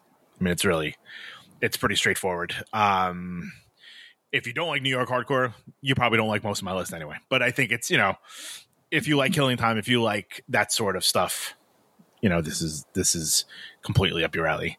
Um, I spoke about Reserve Dirt Naps already. Um, Year of the Knife, Internal Incarceration. Um, I think this was another band that kind of got hit by the the pandemic more than most. Um, this record, we always talked about this band in the last three years, and it's like, fuck, if they only got that like next level recording, you know, like they were sort of hamstrung by their previous recordings. Mm. I think this is a lot, a lot better. And I think this is a really heavy record. If you like, you know, I mean, if you're listening to this, you probably know them already. So like, I can't, you know, tell you more than you already know. But um, it's super. It's it's it's on the heavier side of hardcore. Um, more metallic. Um, one of the few straight edge bands left. So, um, respect to them. Check that out. So it's Year of the Knife, Internal Incarceration. Um, Buried Alive, Death Will Find You EP that they put out beginning, uh, I think over the summer. Probably some of the best Buried Alive stuff, Buried Alive stuff, in my opinion. Um, super well done, like super surprising. It's, it's you know, I don't, I mean, it shouldn't. That's uh, that's wrong. It's not surprising because Vogel and a lot of those dudes have been involved in bands the entire time. So this isn't yeah. like 20 years later that they're like, hey, we're going to give this a shot. They've all been kind of involved, but it's really fucking, it's really, really good. Um, hopefully they'll get to play shows next year. um, the band that I thought Pat was, a, was, was when he was talking about soothing, that I thought he was going to be like, the big reveal is um, Unreal City, Cruelty of Heaven. Yeah, yeah. that, that's Great that- record. I could have just as easily been talking about him. Actually, That's what I was thinking. And I was like, a lot of similarities. Right, they're your friends, all this sort of stuff, and Joe and all this stuff. And I'm like, oh, here he goes, here he goes. I'm like, oh, and I'm like, do you not say Unreal City? So I think I didn't hear soothing because it wasn't how I was expecting the the story to end. Yep. Um, but this is the same along the same lines. Um, if you like, you know, Cleveland hardcore, hardcore, you know, this is as better than that style. Anybody doing that style currently. Is that fair? That is fair. Right. Um, Absolutely. I got a few more left, Bob. Stick with me, buddy. We're here. We're we here. got it. We got it. We got it. We're gonna do this, man. We're gonna do I'm. I'm going to throw in hostile culture while while I think of them. Uh, another Fuck, yes, exactly. another hard heavy band that deserves mention. Good. Yes, thank you. I didn't realize. I forgot that was 2020. Um, fantastic. Um, and there's so much to it, and there's so much character to it. A lot of character. Um, and uh, he can say stuff hmm Yeah, yeah, Um, yeah, yeah. that we might not be able to say, and it's fucking amazing. um, I think I might be singing on um, singing on a record of theirs next year. That's And cool. he's like, "You're cool if I say, you know, the F slur." I'm like, "I won't say it, but you can." yeah, y- I'm like, "Totally cool." th- th- you, you should have just said to him, "That's the way that works." You you can yeah, you're do it all allowed to, you yeah. want. You know, yeah, yeah. He's like, "You're not going to be offended." I'm like, uh, "No, no." who, who am I going to be offended for? The guy saying it?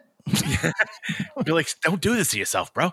Um, so yeah, uh, shout out to hostile hostile culture.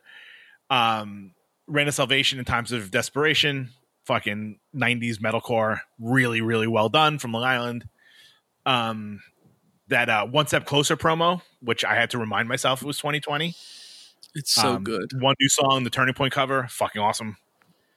Their LP um, is going to be awesome. Um, I'll give you my email address. Want to send me like one of those links that's like, you know, like when it's like uh watermarked. So like if I send it to anybody, it'll be like, Do you remember that? I don't know if people still do that now. I don't know if that's still happening. I haven't. I don't know haven't if people send out. CDs anymore. No, that's right. They're like uh, They send PRM, those like right? weird websites that you can't download from. You can only just stream it. Right, right, right, right. Right, and I think like you get it, you have to have a particular code for you to access it. That's right. As far as I know, I haven't really been in the game in a while, but I think that's how it used to work. Um, but that, yeah, I'm very excited for what One Step Closer has in um, in store for 2021. Um, a record that I kind of slept on that I got into uh, more recently, Primitive Blast Animalistic on Triple B. Good record. Really like that record.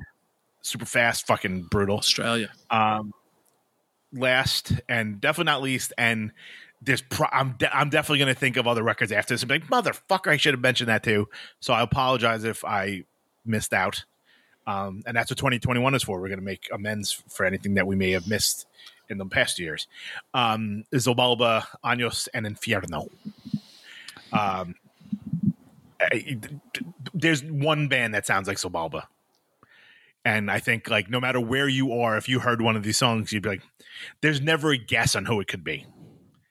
It's they have their own kind of distinct vocal sound with Nate and like just the music. It's like there's nothing else that sounds like this. You know, like it's heavy like crowbar, it's fucking moshy, it's it's got some sepultura to it, like latter day sepultura.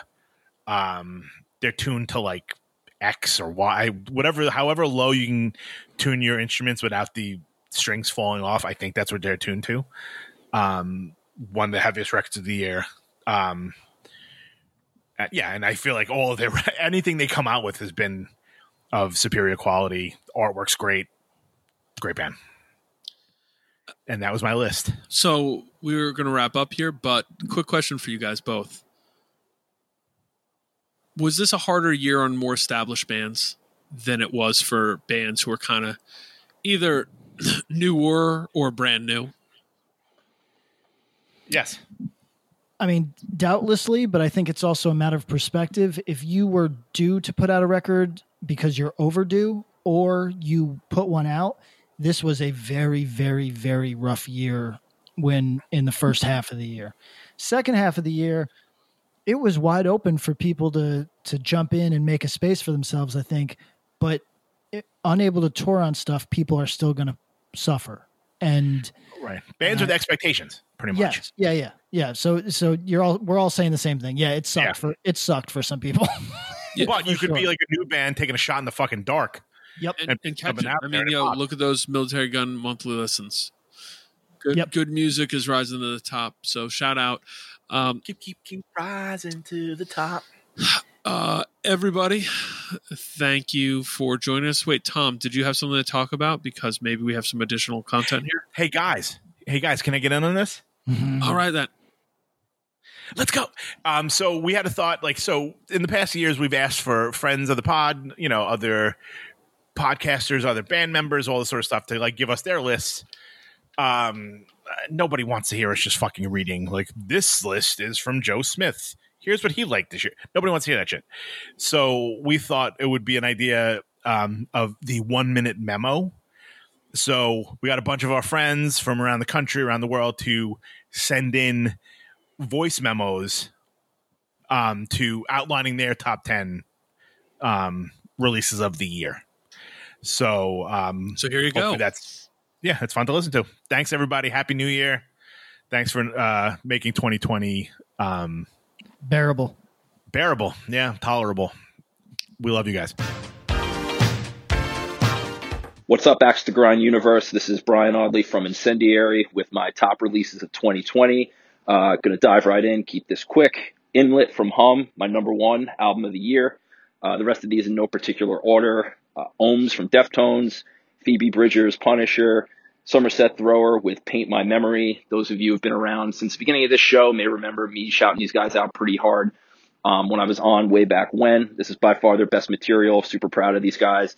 The Great Dismal from Nothing, longtime fan of this band. Um, I think this is their strongest release since uh, since the first record that really made me um, get into these guys. So happy to have that this year.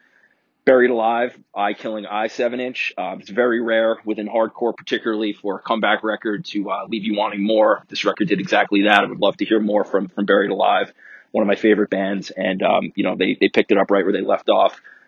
Pillars of Ivory's Genesis demo. Um, this came out over the summer, hit me right at the right place at the right time when I was in the right state of mind, and I really enjoyed that. Uh, Narrowhead's 12th House Rock, Ravening Iron from Eternal Champion, and Xibalba's Años and Infierno, which I believe loosely translates to Years in Hell, which is pretty appropriate for 2020. Um, couple honorable mentions. Dive from I Am the Avalanche, Atlas Vending from METZ, Underneath from Code Orange, and Higher Powers 27 Miles Underwater. Um, want to take a minute and just thank Tom, Bob, and Patrick for all the support and the coverage over the years and helping us all feel connected and feel like we're still participating in this thing, even though we can't do so physically right now. So thanks a lot. Uh, Happy New Year, everyone, and hopefully I can see you in the next year. Hey, this is David Anthony, writer and co host of As You Were, a podcast about Alkaline Trio. You're my favorite record of 2020, broken up by genre and in alphabetical order. Hardcore and Hardcore Jace releases. Buggin', Buggin' Out. Chew, In Due Time. Destruct, Echoes of Life. Geld, Beyond the Floor. Gulch, Impenetrable Cerebral Fortress. Initiate, Lavender. Militarie Gun, My Life is Over. Regional Justice Center, both Regional Justice Center and KKK Tattoo. Rotting Out, Ronin. Sial, Terra Pamusna Kuasa. Somerset Thrower, Paint My Memory. Spice, self titled. Touché Amoré, Lament. Metal releases I like this year. Afterbirth, Four Dimensional Flesh, Black Curse, Endless Wound, Cosmic Putrefaction, The Horizons Toward Which Splendor Withers, Crust, and a Dirge Becomes an Anthem, Cryptworm, Reeking Gunk of Abhorrence, Evaporated Sores, Ulcerous Dimensions, Exaugerate, Chasm of Rapturous Delirium, Faceless Burial, Speciation, Internal Rot, Grieving Birth, Necrot, Mortal, Nimbifer, Demos 1 and 2, Oranssi Pazuzu, Mestarin Kynsi, Rip to Shreds, Luan, Snorlax 2, Spirit Possession, self titled, Sumac, May You Be Held, Svartkonst, Black Waves, Undeath, Lesions of a Different Kind, Undergang, Aldrig i livet, Warp Chamber, Implements of Excruciation, Worm, Gloomlord, and uh, here's stuff that doesn't really fit into a genre, but I'm going to go quick. Bad History Month, Old Blues, Exhalants, Atonement, Gia Margaret, Mia Gargret, Growing Stone, I Had Everybody Snowed, Mike Huguenor, X, the three Nnamdi releases from this year, Black Plate, Brat, and Krazy Karl. Frances Quinlan, likewise. Slow Mass, Music for Ears 2 and 3, Talisounds, Acquiesce. And that's all. Thanks to Axe to Grind. Thanks to you for listening. Hope you enjoyed uh, these records. Have a good 2021. What's up, Axe to Grind? My name is Daniel Makabe from New Westminster, British Columbia, and we're here talking about the top LPs of 2020. Uh, first off, big shout out to the Axe to Grind guys, Bob, Tom, and Patrick. You guys do amazing work. Thank you for the hours of content you provided us, uh, for listening uh, all throughout 2020. Big shout out to Tom for including me in this. I, I really appreciate it. Couple honorable mentions Core and Cora Jace, uh, Mind Force, Swinging Swords, Chopping Lords. That thing absolutely rips. Big Cheese, Punishment Park on Triple B. Punitive Damages, We Don't Forget. Shout out to those guys. They're from here in Vancouver. Gouge Away released a single on Death Wish with a really sweet Pixies cover on the B side. Self Defense released a bunch of sweet uh, digital only singles throughout the year, as well as the Australia AP finally coming out on Run for Cover. Uh, Heavy Discipline put an LP on Painkiller that is awesome. Uh, Low Shade double feature, 7 inch EP, super limited. Bob was actually the one who kind of hit me to that. He mentioned it a couple times on, on one of the episodes. And then Soul Glo's song Seed at the Sun. Um, such a great uh, record. Um, so just yeah. Um, now on to LPs. I'll be real quick with these. These are in uh, chronological order. Chubby and the Gang Speed Kills, Dan Deacon's Mystic Familiar, Waxahatchee's Saint Cloud, Jeff Rosenstock's No Dream, Coriky's self-titled record on Dischord. Uh, big uh, sleeper one out of nowhere for me is a record called Mia Gargret by a solo artist from Chicago named Gia Margaret. If you're into um, kind of ethereal um, ambient musics, um, really really awesome record. Phoebe Bridgers' Punisher, which I'm sure will be on Tom's list. Um, it's the best work of her career as far as I'm concerned. Uh, As Lost Through Collision. Sprain are an awesome post-hardcore band from LA. If you are a fan of Fell Too Low's record on Revelation a couple years ago, you owe it to yourself to check this album out. Mil-Spec's World House, um, awesome countryman of mine, um, you know, record from Toronto. And then finally, Touché Amoré's Lament, um, another strong album in a discography of strong albums. So thanks again for uh, asking me to be a part of this, guys, and uh, happy 2021 to everyone listening at home. What's up, gentlemen? This is Brendan Garrone from Incendiary. Here are my top 10 albums from this weird ass year in no particular order Higher Power, 27 Miles Underwater, DMA's The Glow, Somerset Thrower, Paint My Memory, Spirit Adrift, Enlightened in Eternity, Nothing, The Great Dismal, Code Orange Underneath, Dua Lipa, Future Nostalgia, Nasty, Menace, Hum, Inlet, and Tame Impala, The Slow Rush. Thank you and Happy New Year. Hi, everyone. This is Tim Chris from As You Were, a podcast about Alkaline Trio, Better Yet, and Road to the Skeleton Coast with Brendan Kelly. I want to thank Tom, Bob, and Patrick for inviting me to participate in this collection of lists. Also, being so supportive and such great homies. Uh, I did mine in alphabetical order. I have a difficult time not including everyone. So, but I did. I made a top 10, and uh, those records were Inlet by Hum, Illuminati Hotties Free IH, the Lawrence Arms Skeleton Coast, Melkbelly's Pith. Nnamdi released a few records this year. I'm going to go with Brat, Ratboys, Printer's Devil, Soul Glo, Songs to Eat at the Sun, Super Crush, SODO Pop, Toner, Silk Road, and Touché Amoré's Lament. Lament. Lament. Thanks, y'all. What's up, everybody? This is Jay Reason from Diablo's Den Podcast and Static Air Records. These are my top records of 2020 in alphabetical order. Shout out to Axe to Grind for letting me share. Change, Closer Still. Deftones, Ohms. Drain, California Cursed. Hatebreed, Weight of the False Self. I Am the Avalanche, Dive. Pillars of Ivory with their two demos, Genesis and Exodus. Touché Amoré, Lament, and the Teamsters demo. Hello, this is Brian Murray, permanent fill in, uh, unverified internet hater, um, occasional axe to grind guest. Uh, the 10 records that I like this year in no particular order um, the Tobin Sprout Empty Horses record, Truth Cult Off Fire. I feel like this one maybe dropped off people's radar after it was released. It kind of came out right at the beginning of the pandemic. Um, very good still. Uh, Mil-Spec, World House, Destruct, Echoes of Life, Hum, Inlet, uh, Mary Lattimore, Silver Ladders, USA Nails, Character Stop. This one most people probably haven't heard. Uh, Pushma shit from England out on Hex Records. Uh, pretty dope. Lithics, Tower of Age, Raspberry Bulbs, Before the Age of Mirrors, Drew McDowell, Agalma. Um, that's it. Most of those records were made by people who are uh, not young, so young people maybe should step it up in the coming year.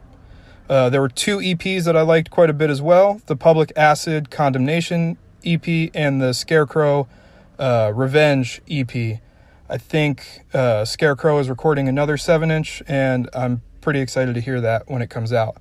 Also, today seems like an appropriate day to say this, uh, considering recent events, but Killing Time is, in fact, the best New York hardcore band of all time.